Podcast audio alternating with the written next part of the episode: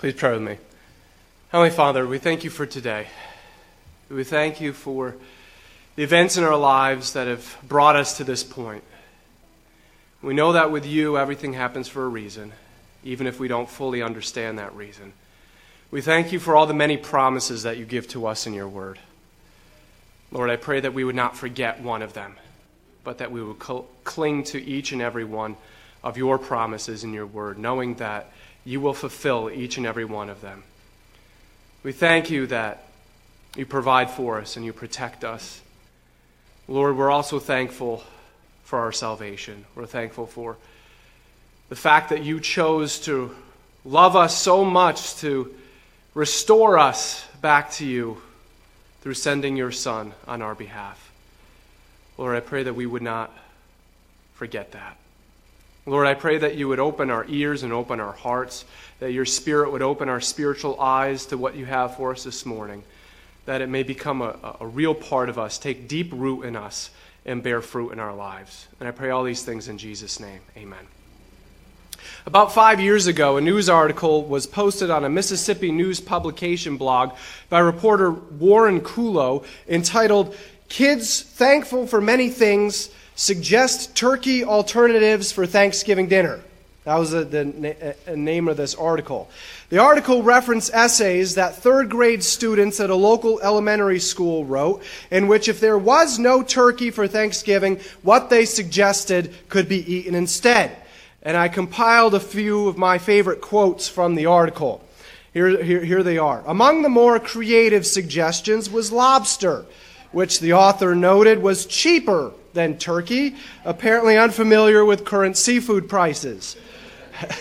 Another suggested deer as an alternative, quote, since you can just go out and hunt it and, quote, put it in the oven for a few minutes. Another student, an obvious admirer of Elmer Fudd's work, offered rabbit stew as a substitute to turkey.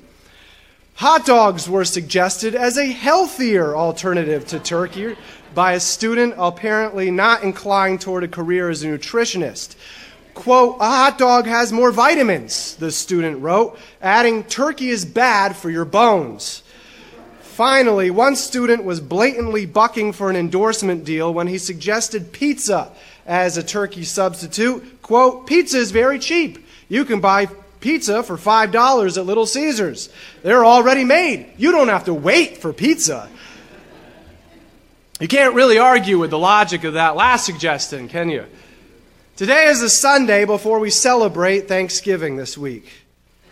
Man, this year has flown by, hasn't it?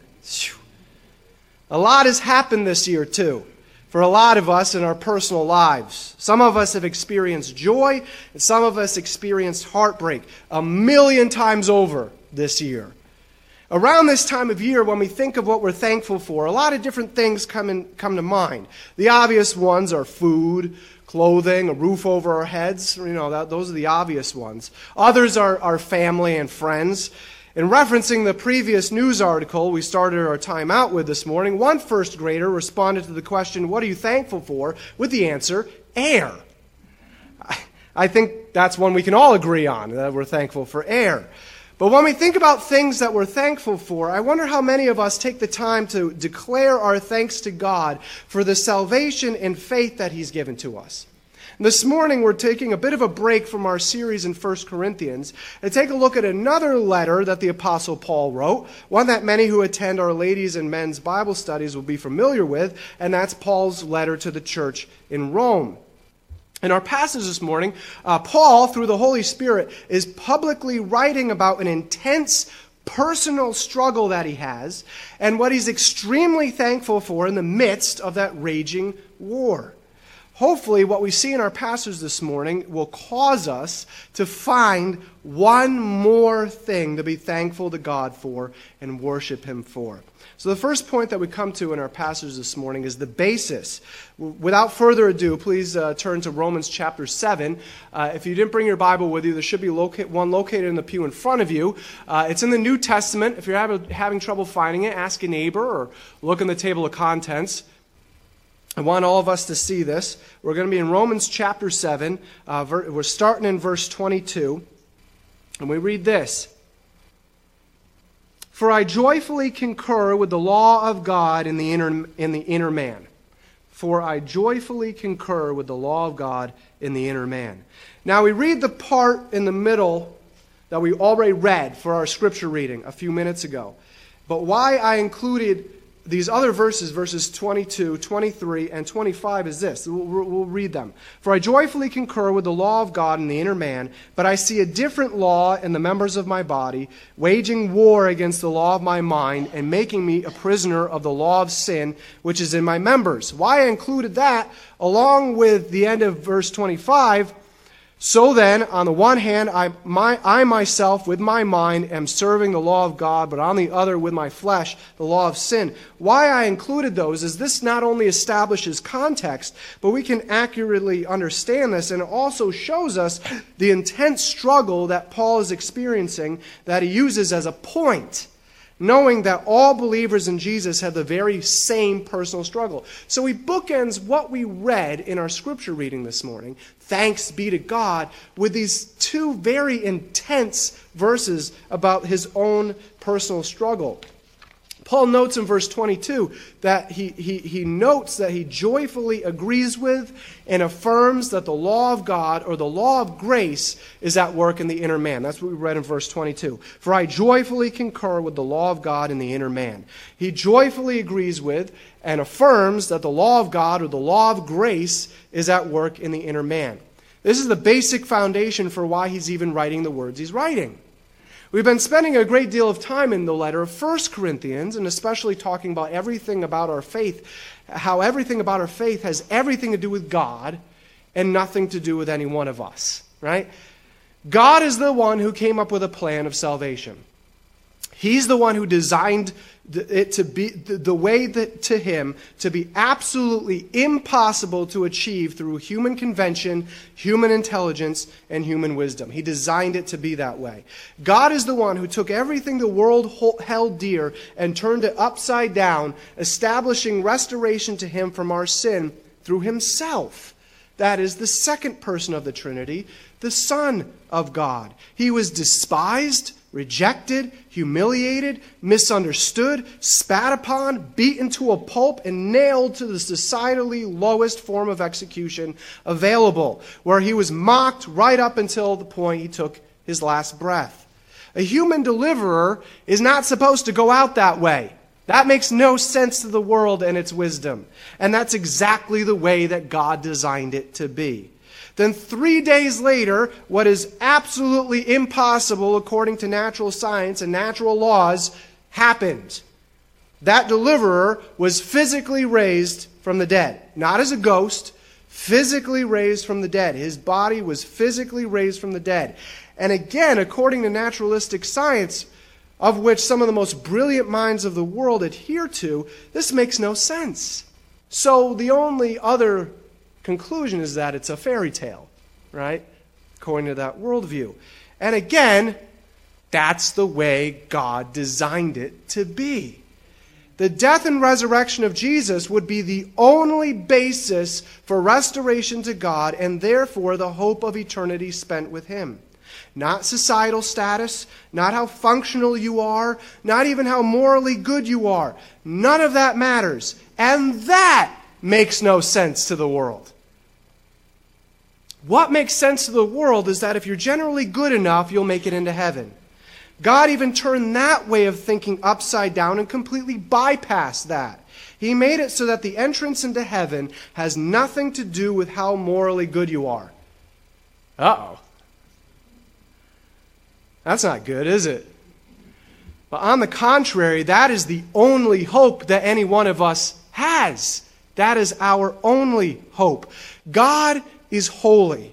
Not one of us would argue with that, and we wouldn't want to, because if he wasn't, then he wouldn't be perfectly righteous, and we would have no clue as to what righteousness even was, and he wouldn't even be worth worshiping. As such, God's holiness does not permit him to be in the presence of sin. Guess what we are? Sinful, right? You see the problem there? So, what that means is that not one of us can ever do enough good things to earn any preference from God.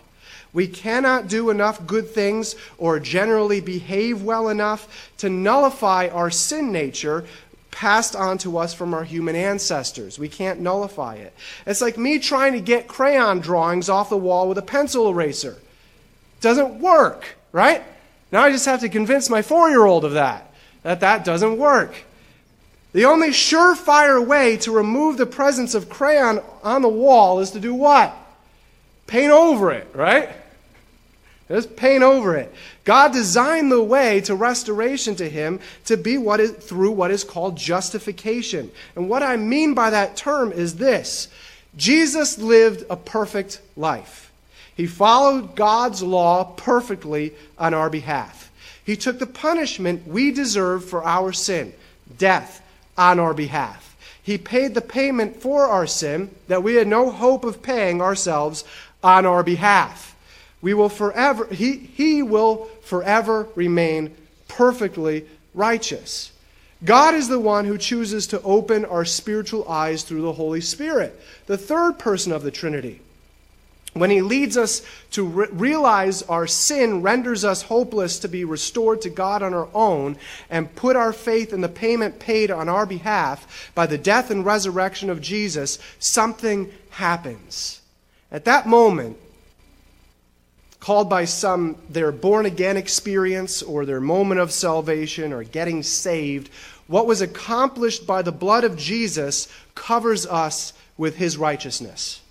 From that point on, when God the Father looks at us, all he sees is the righteous blood of Jesus covering us, and he declares us blameless in his sight, as if we were the crayon marks that were painted over with paint. Our sin is forgiven and is removed from us as far as the east is from the west. You ever try to connect those two? Our salvation from and forgiveness for our sin, as well as our restoration to God and all of His promises, and being adopted as one of His children and having eternity with Him to look forward to, was initiated, enacted, and fulfilled by God. Not us, by God. It has nothing to do with us. It has nothing to do with how inherently good we are. And thank God it has nothing to do with how inherently good we are. Amen? It has everything to do with the undeserved favor of God towards us. You know what that's called? That's called grace. That undeserved favor of God towards us. It's called grace, and it only has to do with that grace. That, in and of itself, is an overwhelming reason for thankfulness. Am I right? So, we talked about the basis. The basis that, that leads to our, our thankfulness. Paul got that full well. He understood that he himself had nothing to offer to God and that his salvation had everything to do with God reaching out to him through the death and resurrection of Jesus. But Paul also saw something else full well. In verse 23, we read this already. But I see a different law in the members of my body, waging war against the law of my mind and making me a prisoner of the law of sin which is in my members. I think that all of us, as, as believers in Jesus, know this battle all too well, don't we? We know that at our moment of salvation, not only does God legally declare us righteous in His eyes and restores us to Himself through the covering righteousness of Jesus, but something else happens. Also, at that moment, the third person of the Trinity, the Holy Spirit, literally comes and makes a home within us. Our bodies become a temple of the Holy Spirit at that point. Not ours anymore to do with whatever we want, but God's. And that's an awesome thing because what that means is that not only is the Holy Spirit then a seal and a down payment on our heavenly home, guaranteeing it for us, but He starts going to work on our hearts.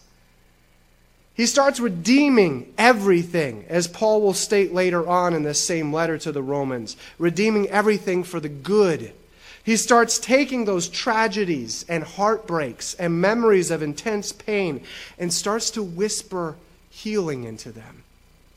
He takes those sins we've committed in the past, and while we may still have to suffer the consequences of them, reveals to us the truth that those sins are not who we are. In Christ, we are children of God, not recipients of his wrath, nor being crushed by the burden of our past sins. Believe it or not, God even redeems those experiences. And on top of all of that, the Holy Spirit starts to transform our hearts so that we don't view the world as we once did. While we may have viewed the world with fear and anxiety and disappointment, the Holy Spirit works in our hearts to give us new eyes to see the world around us. As He redeems all the causes for all of those states of darkness, He gives us hope. He gives us strength to face them. He gives us courage to work through them. And beyond that, our fear of the unknown gives way to the eternal hope that death is only a portal to rejoicing in the presence of our Savior. In short, the Holy Spirit gives us a whole new life filled with boldness and hope and power. It doesn't matter what circumstances we're in or what heartache we suffer or what uh, or, or, or, we know that we are in the presence of God, literally indwelling us, and we have the hope of eternity. That also fills us with overwhelming gratitude for what the death and resurrection of Jesus offers to each in every human being. While we know that we are given a new nature through the indwelling of the Holy Spirit, we know full well, as Paul knew and writes about here in verse 23, that there is still a raging battle going on. The old nature ruled by sin does not go away quietly, does it? No, it does not. As one biblical scholar pointed out, it still launches counterattacks against the Holy Spirit's transformation of us. And that will be the case for the rest of our lives, and none of us should be surprised when that happens. The transformation process by the Holy Spirit in our hearts and lives is a lifelong process. Counterattacks will be launched by both our residual sinful nature and by the enemy of our souls. Sometimes we will cave. That's being human on this side of heaven. That is not cause to surrender to that counterattack, but rather a source of strength. We admit to God that we know that He knows that we messed up. We own it before God, and First John tells us that God is faithful to forgive whatever we own up to before Him and wipes our consciences clean. Again, we may have to deal with the consequences, but our consciences will be clear. That, in and of itself, is a tremendous gift that we, as children of God, forgiven by the blood of Jesus, are given. A clear conscience, without any moral gymnastics, without any finagling, without any self justification, just purely a clear conscience. Once we admit to God that we messed up, He gives us the strength to get up and keep going. He gives us the power to face another day. His Holy Spirit is slowly transforming us day by day, releasing that once so powerful grip different sins had upon us. It's still a raging battle because we know from the scriptures that we do not merely war against our sinful nature, but also against what? Cosmic forces of darkness. Paul struggled in disgust towards his own failings. And if we just stopped at verse 23, Paul and we would have no hope. We would just be filled with the angst of our failings and sin, like the minister in the well known novel, The Scarlet Letter. We would only be focused on the anguish that these battles bring. But Paul introduces the truth of what our hope gives to us in the following verses. So we talk about the basis, the battle that we all know too well, and then the bullseye. We all know what a bullseye is, whether we've thrown darts or shot an arrow. Ask John Niddle what a bullseye is, if you don't know. In fact, the word for sin is directly related to that concept. The word for sin has the idea of missing the mark. That's what it means, missing the mark, or missing the bullseye. When we sin, we miss the mark of living by God's righteous standard. When we think about our battles with sin, there is another bullseye that we must always keep in the forefront of our mind and be what our focus is on, no matter what battle with what sin we're going through. And this is what we read uh, earlier today. starting in verse 24. Wretched man that I am. You can see this personal struggle of this raging war. Who will set me free from the body of this death? Thanks be to God through Jesus Christ our Lord. In this life, we will always struggle in our battles with sin. That will always be a constant. We will never be perfect this side of heaven. To borrow the saying, if I were a betting man, that would be a sure thing. So, what's our hope? The great apostle Paul, whom wrote most of the New Testament under the movement of the Holy Spirit, whom suffered great torment because of his witness for the good news of salvation found in Jesus, whom great churches are named after, admitted that he was a wretched man. He admitted that because just like with any one of us, he knew himself that, that, that he himself was powerless to overcome his sin. He admitted that because he knew there were times and would continue to be times that he would fall into sin. But Paul didn't belittle his sin or continue in it because, hey, it's no big deal. I'm saved by the blood of Jesus, so a little sin doesn't matter. No, he knew the gravity and seriousness of his sin, or why else would Jesus have to literally die for it? He knew how bad it was, and it caused him anguish. This anguish caused him to shout out, I am a most wretched man. There is nothing redeeming about me. What is my hope? And without skipping a beat, and in the same breath, Paul declared what his hope was. Who will set me free from this body that, will, that only naturally wants to engage in sin? Immediately, Paul declares who will free him from that. Thanks be to God for the Lord Jesus Christ. Not only that, but Paul sees it as a great opportunity for thanksgiving. Thanks be to God. Why? We know that even though the Holy Spirit is indwelling us, we will always war against sin. He is transforming us over the rest of the course of our lives to be more and more like Jesus. But while we are still in our earthly bodies, there will always be a residual sin nature that we must war against. But this is what the resurrection of Jesus also gives us. Jesus rose from the dead to give us new spiritual life and a release from sin nature that only leads to death, both physical death and the second death. Jesus also rose from the dead to give us the promise that he will raise us from the death from the dead at some point in the future. We will war against sin until the day we die. But for those who put our faith in the death, death and resurrection of Jesus for the forgiveness of that sin, death is not something to dread or fear. For believers in Jesus, one of the things it is, is it's the end of our sin nature. That's, that's finally over. At the moment of a believer's death, our soul immediately goes to be in the presence of Jesus, seated at the right hand of, of the Father in heaven. Our bodies are either cremated or buried.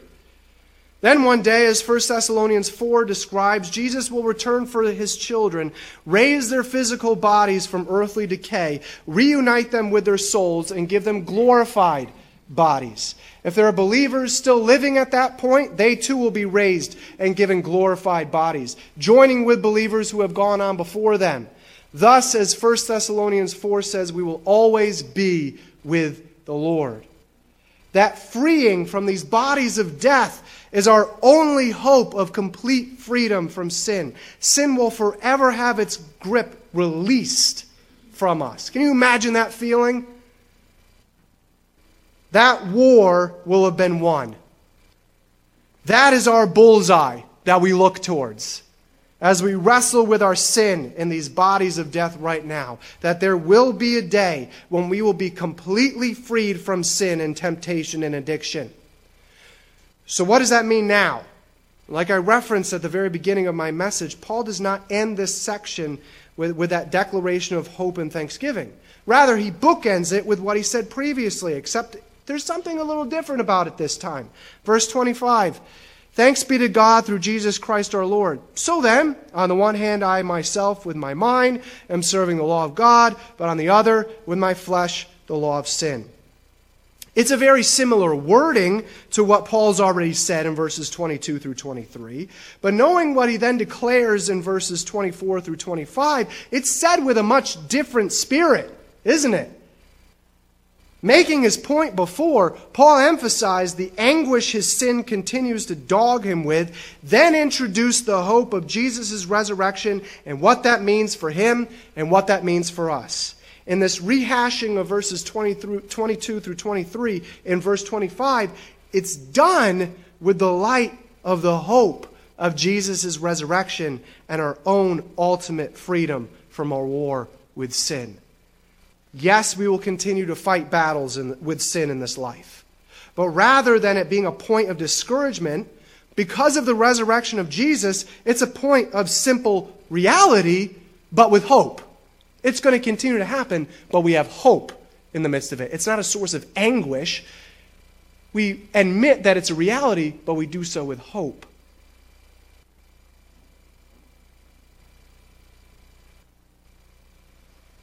As we battle temptation and sin, we can do so with the full knowledge that we will be fully freed from it one day. That gives us the hope to continue to fight in the here and now, doesn't it? Knowing that the war will ultimately be won one day gives us the strength and the Holy Spirit to fight one more battle. Imagine you're in the middle of a war, which in reality we all are a spiritual war against the, the spiritual forces of darkness and against our own sinful nature. You already know the end of the story. Your army wins. You also know that no matter how many battles in this war you fight, you will be safe. Why? Because you are sealed with the Holy Spirit. You will not be destroyed, but will be preserved by God till the very end. What does that do for your morale? In your battles in the here and now. It gives it a huge boost, doesn't it? It begs the question well, why wouldn't I now want to fight in and have victory in as many battles as I'm faced with? Because I know I won't be destroyed. My side will ultimately win one day. See, that's one of the major differences between faith in Jesus and every other belief or faith system in the world or history of the world. Every other belief at its foundation, adheres to the belief that if you are morally good enough, or functional enough, or kind enough, or follow as many rules as possible, you'll either be reincarnated as something better than before, or achieve nirvana, or enter paradise. But it all hinges on what you can do. In other words, the foundation of those beliefs are that you fight against temptation and sin now in order to have victory in the next life. You follow that line of reasoning? But with faith in Jesus, that victory is already won for you. That war has already be, been won for you. We will still battle against sin in this life, but we do so not to hopefully earn or gain entrance into victory in the next life. Rather, we do so because we know we already have that victory in the next, and we fight now out of love for the one who won that victory for us. It's already a sure thing waiting for us. Therefore, we fight not for our own glory, but we fight for the glory of the one who already won that war and is fighting those battles right alongside of us. So, in our time of thanksgiving this week, let us cry out our thanks to God, not only for our salvation, but for the hope that He's already won for us in our raging battles against sin. At the end, we know we will enter into the presence of our Lord, either in death or by being caught up in life, and the fight will be over. That gives us the hope to not surrender or give in now, but rather empowers us through the Holy Spirit to continue to fight, knowing that ultimate victory is sure. And at the end, we can stand before our Savior knowing He's the one who won that victory for us, and rest in that truth. After everything we could be thankful for in this life is stripped away basics and necessity of life, family, friends, everything. If all that that we could be thankful for in this life is stripped away, isn't the victory of our salvation really the foundational thing to truly be thankful for? Let's pray. Heavenly Father, we thank you for the great and powerful truths that you reveal to us in your word. We thank you for the hope that it gives to us. Lord, I pray that if there's anybody here who has not yet given their lives to you, taken that death and resurrection of Jesus and made it their own, put their trust fully in that to be restored to you and gain entrance to heaven, Lord, I pray that you would create a stirring in their hearts. Lord, we thank you for the life that your word brings. We thank you that there is no lie, there's no contradiction, there is no darkness in it at all but it is something that we can cling to with everything in our souls. Lord, we know that one day this fight will be over. We will stand in the presence of you and glorify the one who won this battle for us. We pray all these things in Jesus' name. Amen. Please stand with me as we close out our time this morning.